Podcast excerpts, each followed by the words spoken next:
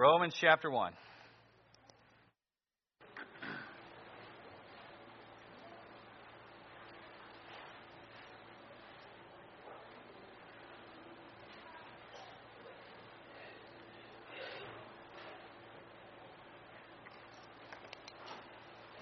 Two verses here tonight. I don't think will be average time, maybe just a bit under average time. I don't expect this to be long. But verse 21 and 22, we covered last week, coming down from verse 18, 19, and 20. And then this builds on, as you can tell by the starting off with the word because. It says, because that, when they knew God, they glorified him not as God, neither were thankful, but became vain in their imaginations, and their foolish heart was darkened. Professing themselves to be wise, they became fools. Let's go ahead and pray. Father in heaven, Lord, we certainly do love you. We thank you for your word. Lord, I ask your blessing now upon this time, Lord. I pray, Lord, that you would control what I say and how I say it. I pray your spirit would have that have its way and be able to work on our hearts and draw us closer to you. Lord, teach us your word tonight. Use it to strengthen us, meet the needs that are here. And Lord, please, I pray, Lord, that we would leave here different than when we came in. And I pray for your help and your guidance in this. And Lord, I pray if there's anyone here who has never truly been converted, Lord, I pray for that conviction, for that drawing, and that even this evening they would repent and place their faith in the Lord Jesus Christ. Lord, I pray all this in Christ's name. Amen. As we started looking at, really going back a couple of weeks in the book of Romans, the Bible really does paint a pretty frightful picture when it comes to God's wrath. I was reading today, I don't have it in here which ones they were, but in preparing for this message, I came across something I was not aware. There's a group putting a hymnal together back in the 50s or 60s or so, based on Psalms. But they left off, if I remember right, I just read it quickly. I believe it had said they left off 86 of the Psalms because they felt they were just too much wrath, if you will. But nonetheless, that was a song book. Those were songs that were actually sung. We saw last week how God's wrath is, of course, in both the Old and the New Testament. It's just not that God of the Old Testament is a God of wrath. The New Testament speaks of it throughout as well. I think the verse that came to mind as I was preparing today, how the Bible says it's a fearful thing to fall into the hands of a living God.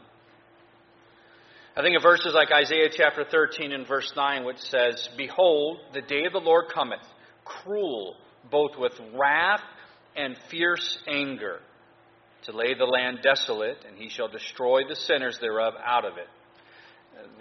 That's pretty strong language right there for what is coming. And when wrath does hit, how fierce it is. We can see in our own land, our own country, we certainly have a time right now of God's mercy and grace when we see all that is taking place around us. But that will only go so long unless repentance takes place. And then wrath will hit.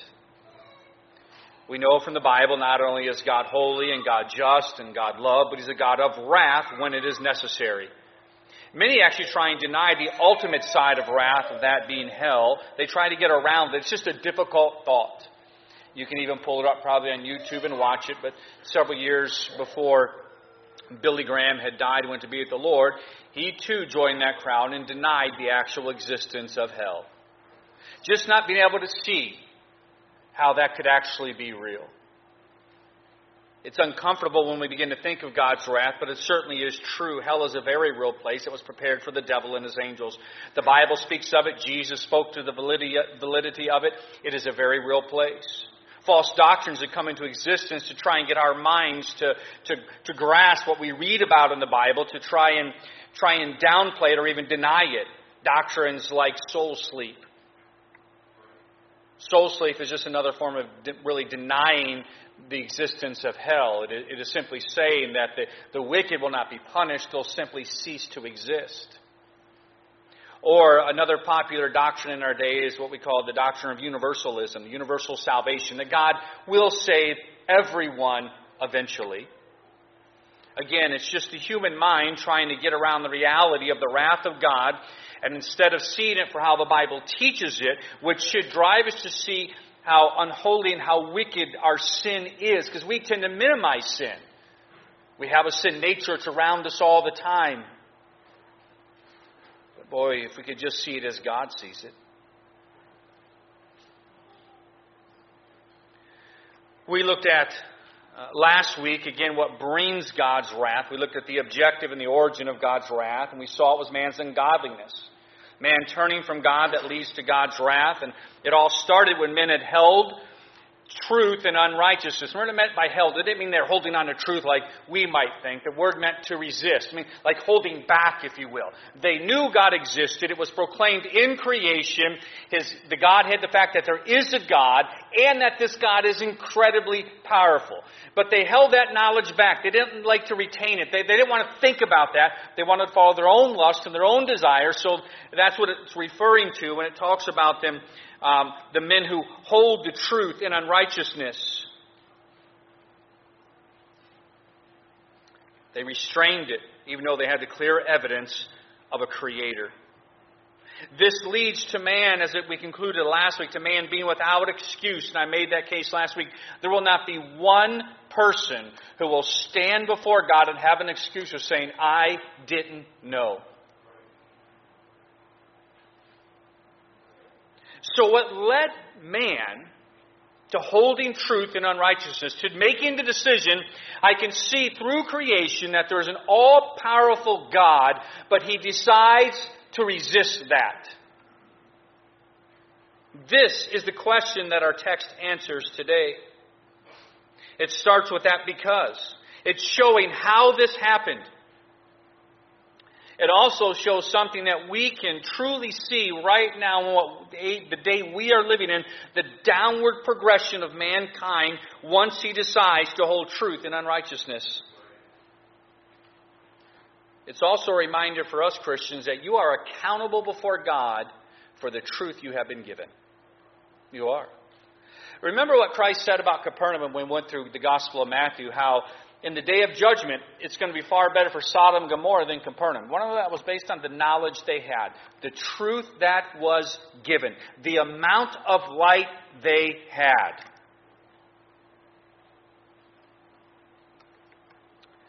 But when men hold truth in unrighteousness, it leads to a downward spiral, and that's what we're going to see here today. I have all of these as a D right now, and I'll give them to you quickly, then we'll go over them. Number one, they deny God's glory. Number two, disregard God's provision. Number three, they have diluted thought. Number four, darkness. And number five, they are deceived. So let's get into this. Verse number 21. It says, because that when they knew God, they glorified him not as God. So the because is there in response to the statement back up in verse number 18, who hold the truth in unrighteousness. It's making the case for 18 and 19 and 20, why all this came to pass. And it said, here's what took place. Because that when they knew God, as it made the case going back in verse 18 and 19 and 20, they glorified him not as God. I mean, every man sees God in creation. That is completely undeniable. Not only is God in creation, but as I brought up last week, there's also that inward almost consciousness, that inward knowing that God is there. We see that truth of that given in John chapter 1 and verse 9, which says this was the true light, which lighteth every man that cometh into the world. But as a result of resisting this truth, of not holding truth, or holding the truth in unrighteousness, holding it back. Man refuses first to glorify God as God. One commentator said this, and I liked it. He referred to this, let me just quote him. This is the crime of all crimes. The worst deed ever committed in the universe is to fail to give God glory. Above everything, God is to be glorified. We know this from Scripture that man's chief end is to glorify God. We can think of verses like in 1 Corinthians 10:31 that whatsoever you do, do all to the glory of God. in everything. Revelation chapter 4 and verse 11. When we went through the book of Revelation, there's chapters in Psalms, Psalm 148. I mean, throughout the Word of God, life is about glorifying God as God. To glorify Him is to honor Him, to acknowledge His attributes, to see Him for His perfection. This is our purpose, but man has rejected the knowledge of God and chose to live for self. The Word of God, let me cover these very quickly. It's sort of a sub-point to this message, but I thought I should give it out. And how scripturally we glorify God. I mean, today, if you follow any of that, the charismatic movement, the nonsense of how they think you glorify God, it's none of that. Scripturally, number one, it starts with salvation. We know that, 1 John, different places. One, you have to be saved. All right? It all starts there at the moment of conversion, the time of conversion. But after that, we know in 1 Corinthians 10:31, I've already referred to, we glorify God by living for Him, by living for His glory, that whatever we're doing, whether it's small or big, that our motive behind it is God. That we see Him for how great and how grand He is. When we talked last week about creation and how spectacular the universe is, how amazing creation is, it should drive us to want to glorify Him, just to think of His power. I mean, right now, because we do walk by faith, but just think how that's going to change the moment that we step into His presence. That awe, that incredibleness that we're just going to get a sense of. Remember how we went through the book of Revelation and several times the Bible brought us into the throne room and how incredible that's going to be. Life is about glorifying God. We see in Joshua, I'm not going to turn there for time's sake, but in Joshua chapter 7, getting around 19 and 20, you have the sin of Achan. And there's something interesting here that takes place. And he brought up that in order to glorify God, know what he told them? You better confess your sin. Confess your sin is a means of glorifying God.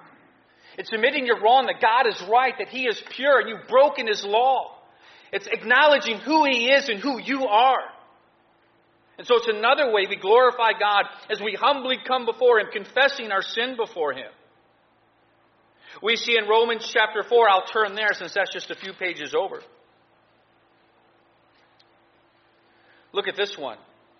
This principle is throughout the Bible. We'll just look at it in Romans chapter 4.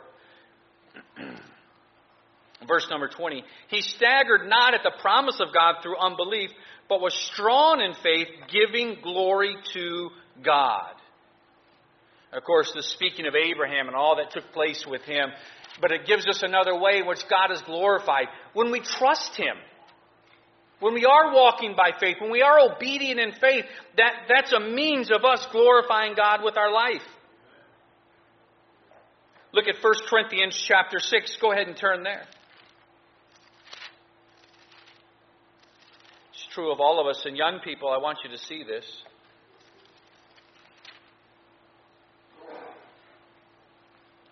Verses 18 and 19. There is another way, according to the Bible, that we glorify God with our life. Remember, this is the chief aim of man. This is how we're going to do this. This is how it's done. By making your purpose in life about God, living to glorify Him, not for self, not for pride, but recognizing we have been created by God for Him.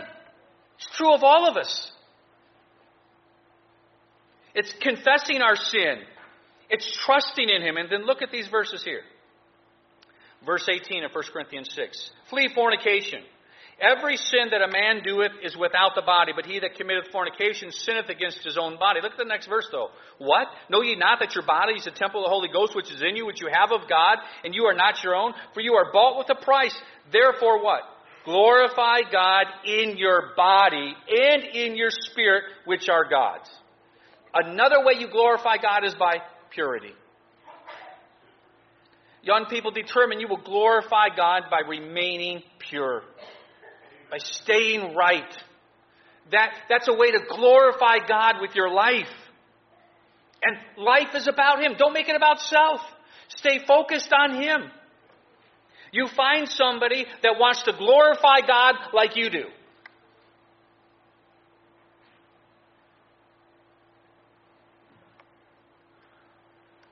This is our purpose. This is our aim. But as we see in our text, men chose to reject this knowledge and chose to live for self. It's all the attributes of God that make up His glory. We see that in Scripture. Man is to recognize that. I mean, the created world does that, does it not? It says the heavens declare the glory of God. They do. I mean, you can think even the obedience of creation within the animals, from a flower that's just simply opening up, declaring the glory of God, from the caterpillar that changes into a butterfly, from the cow that provides milk. I mean, you can see it all over the place. The one item of creation that has chosen to deny the existence of that creator and simply live for self is mankind.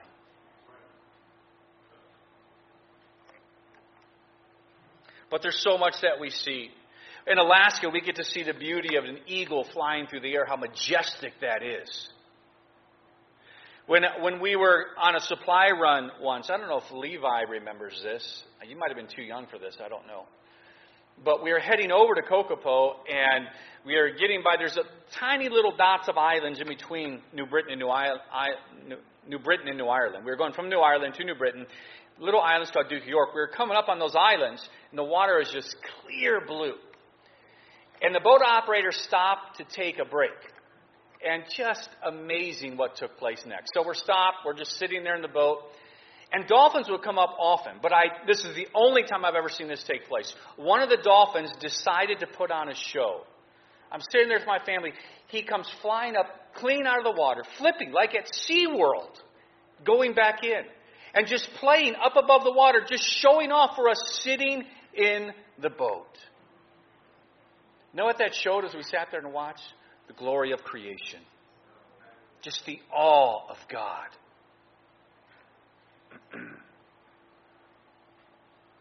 If you can look at all the glory of creation, see the beauty, the art, the love, the perfection, the power, and you say you don't believe in God, you are a fool.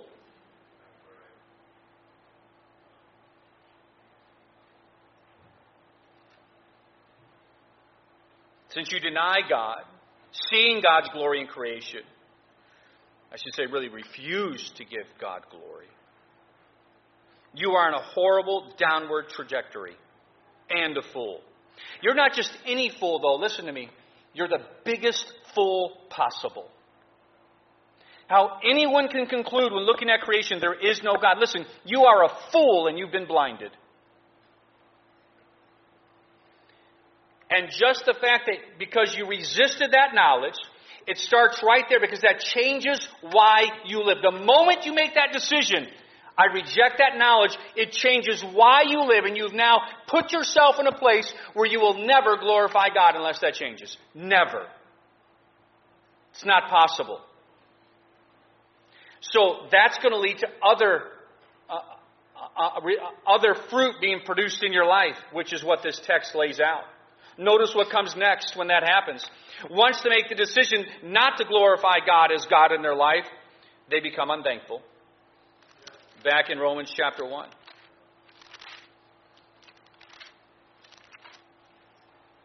Because that when they knew God, they glorified Him not as God, neither were thankful. Because man refused to glorify God in creation, he will not see all that he has is from God and humbly thank Him. He's not about to glorify God as God. Therefore, in his mind, there's nothing to be thankful God for. I remember, it was late in my teen years, there was a wicked show that had come out. And I've never seen one episode, but this scene of the episode made the news. It's called The Simpsons. And in there, apparently, I can't remember all the wording exactly, but I remember seeing it on the news because today this wouldn't make an uproar at all, but it did then. Because in the scene, what the writers put in was a scene like this. Apparently the dad of it had said to pray and thank God. And the son spoke up and said, we don't need to thank Him. He didn't provide any of this. When man chooses not to glorify God as God, they will no longer be thankful. They will not see it's God that is sending the rain and be thankful. They will not see that's God and sending the sunshine and be thankful. They will not see God that's giving them the ability to work, the strength they have, and be thankful. They will not see it's God that's given the ability to reason and to think. They will not see God at all in the provision of their life, and they will be unthankful. And we learned in 1 Thessalonians how dangerous that is. I mean, it's one of the things listed that is the will of God for our life, that in everything we give thanks.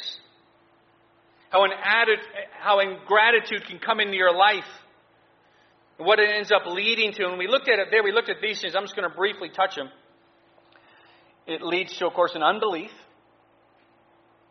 Selfishness, which is what we're going to see all this is driving to. Man about self. When you're not thankful, not only will you be selfish, but you're going to be critical. Because you don't have that thankful attitude about your life. There is no gratitude. It's easy for rebellion to set in.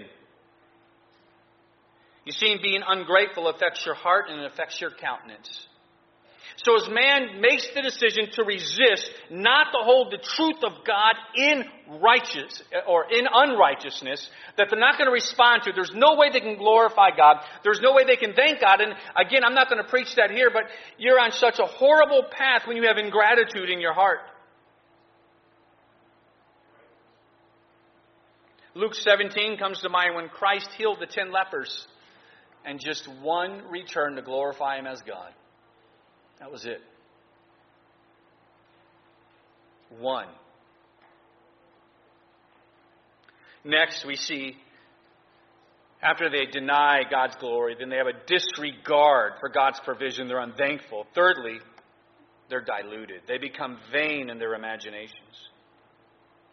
It says, because that when they knew God, they glorified him not as God, neither were thankful, but became vain in their imaginations. Imaginations, the word here means thoughts, reasoning, speculation. Interesting, the word is. It really is. The phrase became vain here, means to be self-conceited, seek praise, meaning, applying here, this is from one of the dictionaries, becoming foolish, frivolous in thoughts and in reasons. Thoughts are empty. Thoughts now are empty because they come about self, conceit. If man's not looking at God, guess what man's going to look to? Himself. That's what takes place. Now, they've resisted the truth. They deny, they will not give God glory for being God. That leads to unthankfulness. And now, of course, it affects their thought life. What they dwell upon, it becomes empty, it becomes prideful. His thoughts no longer have the right foundation from which to think and make decisions in this life. Everything becomes self-centered. That's why these thoughts are vain and empty. It's here you see man begin to turn to self and humanism. As man denies God, he will then lift up self. In Genesis chapter 6, when the world was so corrupt and so horrible that the world had to destroy the world that was. One of the charges that laid against him was about the men of renown. Men lifting up other men. Kind of like when the Renaissance was taking place in Europe at the exact same time the Reformation was. How in the Renaissance, that was very different than the Reformation was taking place. That was men turning to men for the answer. Biographies were being written now. Self-portraits were being painted. Man was uplifting man because that was a decision that Renaissance, that turned to humanism, was a decision in universities, in colleges, simply to turn from a creator and look to the answers in man alone.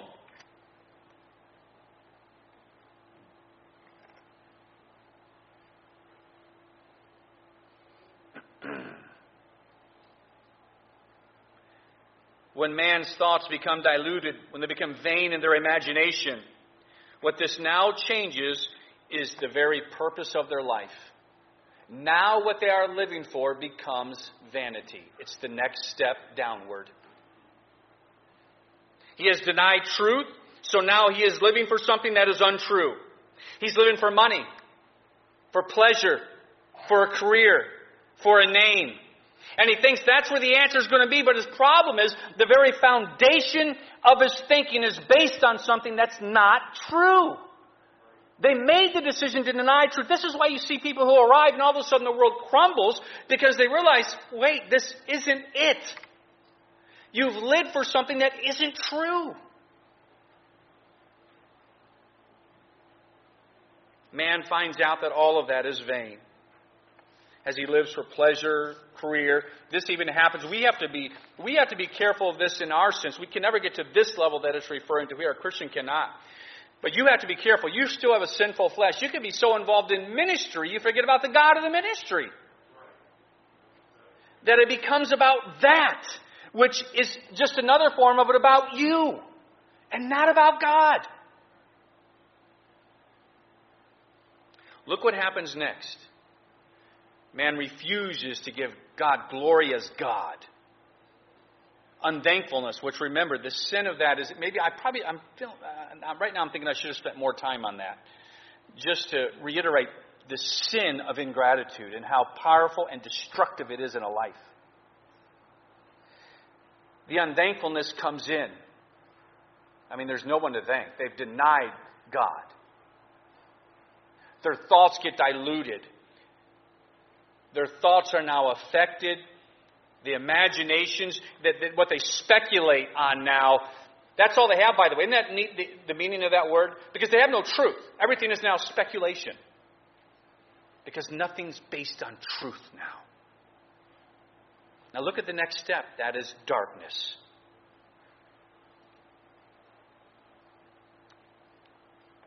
And their foolish heart was darkened.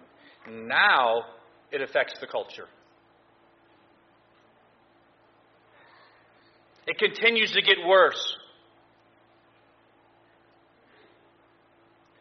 Man is no longer operating from truth, so now it goes to the next step, downward, and that is darkness. His foolish heart is darkened.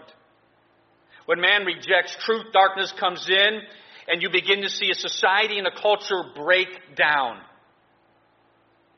The word heart here refers to a place where the issues of life come out. It refers to our understanding, as you can see in verses like Mark chapter 2 and verse 6. That's important. That means their understanding, so when they take in knowledge, their understanding is going to be flawed.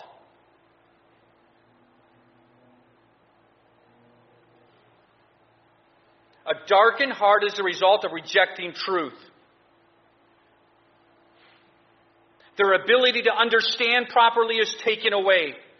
They're left in trying to determine what they see and looking at the knowledge and even looking at creation they see and just looking at it through man's sinful eye without going to the Creator. But now with a darkened heart, it affects decisions and how man lives. Darkness in the Bible is made evident in two ways, intellectually and morally. Man has given up his understanding because of his rejection of truth. This is why in all cultures throughout the history of the world, world philosophy has been so horrible, filled with immorality. Because it's coming from a position when man turns to philosophy from a darkened heart and trying to look at creation, the universe, and assess some type of meaning. You can't do it when you start with a false presupposition. It's a darkened heart trying to grasp this. It's not possible.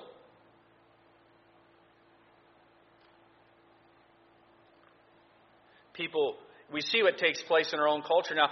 We can see this progression in our own nation. Everything I've laid out to where we're at today. To how the darkened heart, when it's trying to understand life, comes to the conclusions like this. It's fine if a man marries another man. The heart is darkened. That's why they believe it so passionately. They don't have the capacity, the Bible speaking, to understand what they're saying. They don't have a foundation of truth. Or that a man can all of a sudden believe he's a woman. I mean, really, it's shocking the day we live in right now. Believe that there's multitudes of genders, not just male and female, which is what's right. Listen, if you've been deceived in believing the nonsense of our day, listen, it's just complete deception. There is male and there is female. You are believing an ideology that is wicked and wrong, the results of mankind that is turned from the Creator, that is confused in his understanding.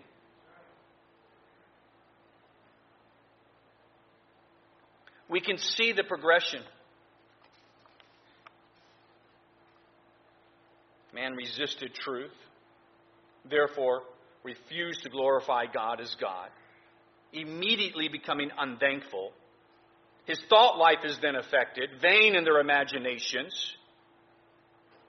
resulting in a darkened heart, which brings us to the last stage, self-deception. Look at verse 21, or 22, excuse me. Professing themselves to be wise, they became fools. Notice this. This is what they begin to do. They will begin to rationalize their decisions. They begin to think that all of a sudden, look how wise we are. Look how far we've come. Look at the progress we've made. Professing themselves to be wise, they became fools. I mean, we're seeing it right in our day. They cannot perceive truth, therefore they understand this. If you cannot perceive truth, you can't perceive error. Levi, show the picture. Look at this photo. I'm not doing this showing this photo to be mean. This is the day we live in. This is just an example of what I'm talking about. We did have trouble with the projector. We'll see if it's going to work or not. Look at that.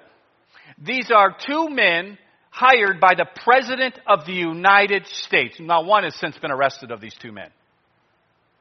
Two men. Professing themselves to be wise, they became fools. Understand, in our culture right now, because of the progression of turning from God, the heart is now darkened and it's affecting the culture, and they justify themselves. They rationalize. They believe they are the wise ones. We are the one who's made progress. Yet when you start from truth, you can just look at that and see it's an abomination. It's clear. But when your foolish heart is so darkened, you can see that. You can profess yourself to be wise. You can rationalize your decisions. And that's what we're seeing taking place in our country. They think we are the foolish ones. No, they need to return to truth. I mean, think of the decisions that are even being made right now in our culture because of darkened hearts. Right now, children, without parents' permission in different states, can get surgery to change their bodies, to mutilate themselves without parental permission. That is such evidence of a darkened heart. Multitude of states, and I think Alaska is one of them. Somebody can correct me after if I'm wrong on this. Multitude of states in the United States, you can go a full 9 months. If you want to have an abortion at any time. You need no medical reason in several states. Professing themselves to be wise, they became fools. What happened? Mankind was making a choice. You can go back, especially in the 50s and 60s. Actually, we can go back to the 20s for some of this, to be honest. You can begin to see the rejection in the 20s, even within churches, as modernism came in, and there was a compromise with the Word of God when it came to the miracles. That affected the rest of the nation. Make no mistake about it, it did.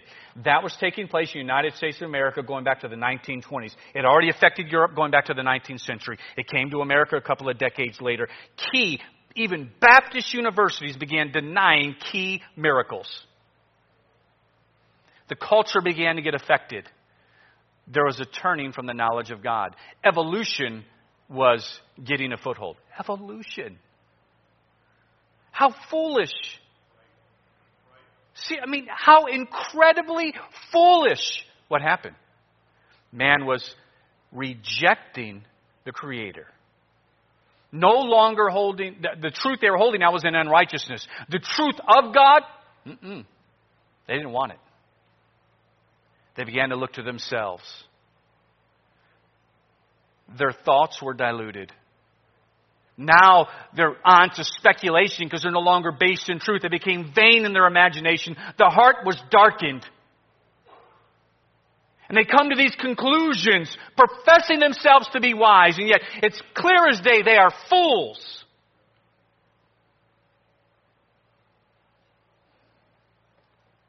They need to return to truth. One thing that is sad as this has transpired within Christians is they have compromised with many of the vain imaginations that the results of them. For instance, when all of a sudden man came out with the debate over the age of the earth.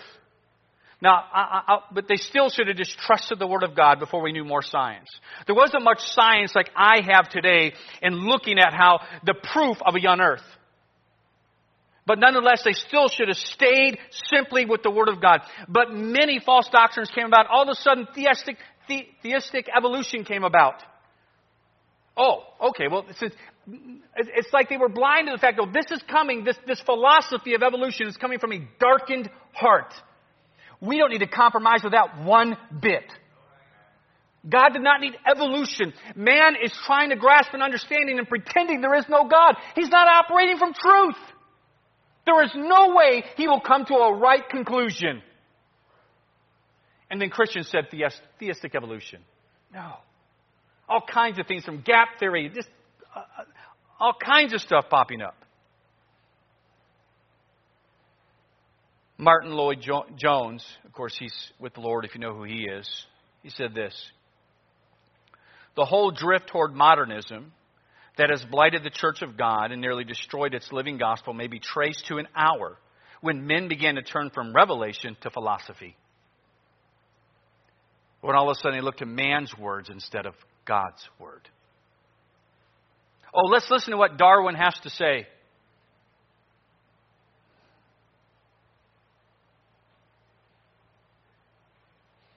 The truth is, as the Bible tells us here, they are fools.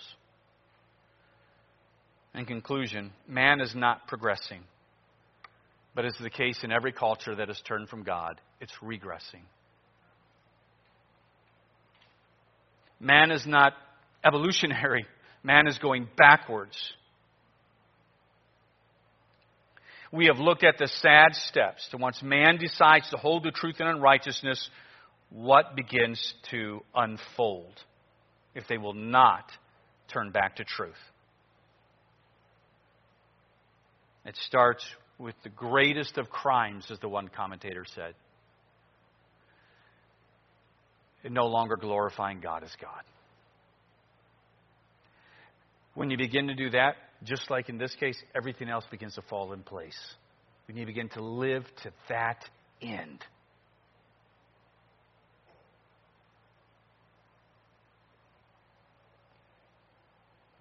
We live in a world that has changed drastically. The answer, though, is Paul's point is, Bobby, don't forget Paul's point. The answer to that was what? The gospel. The gospel.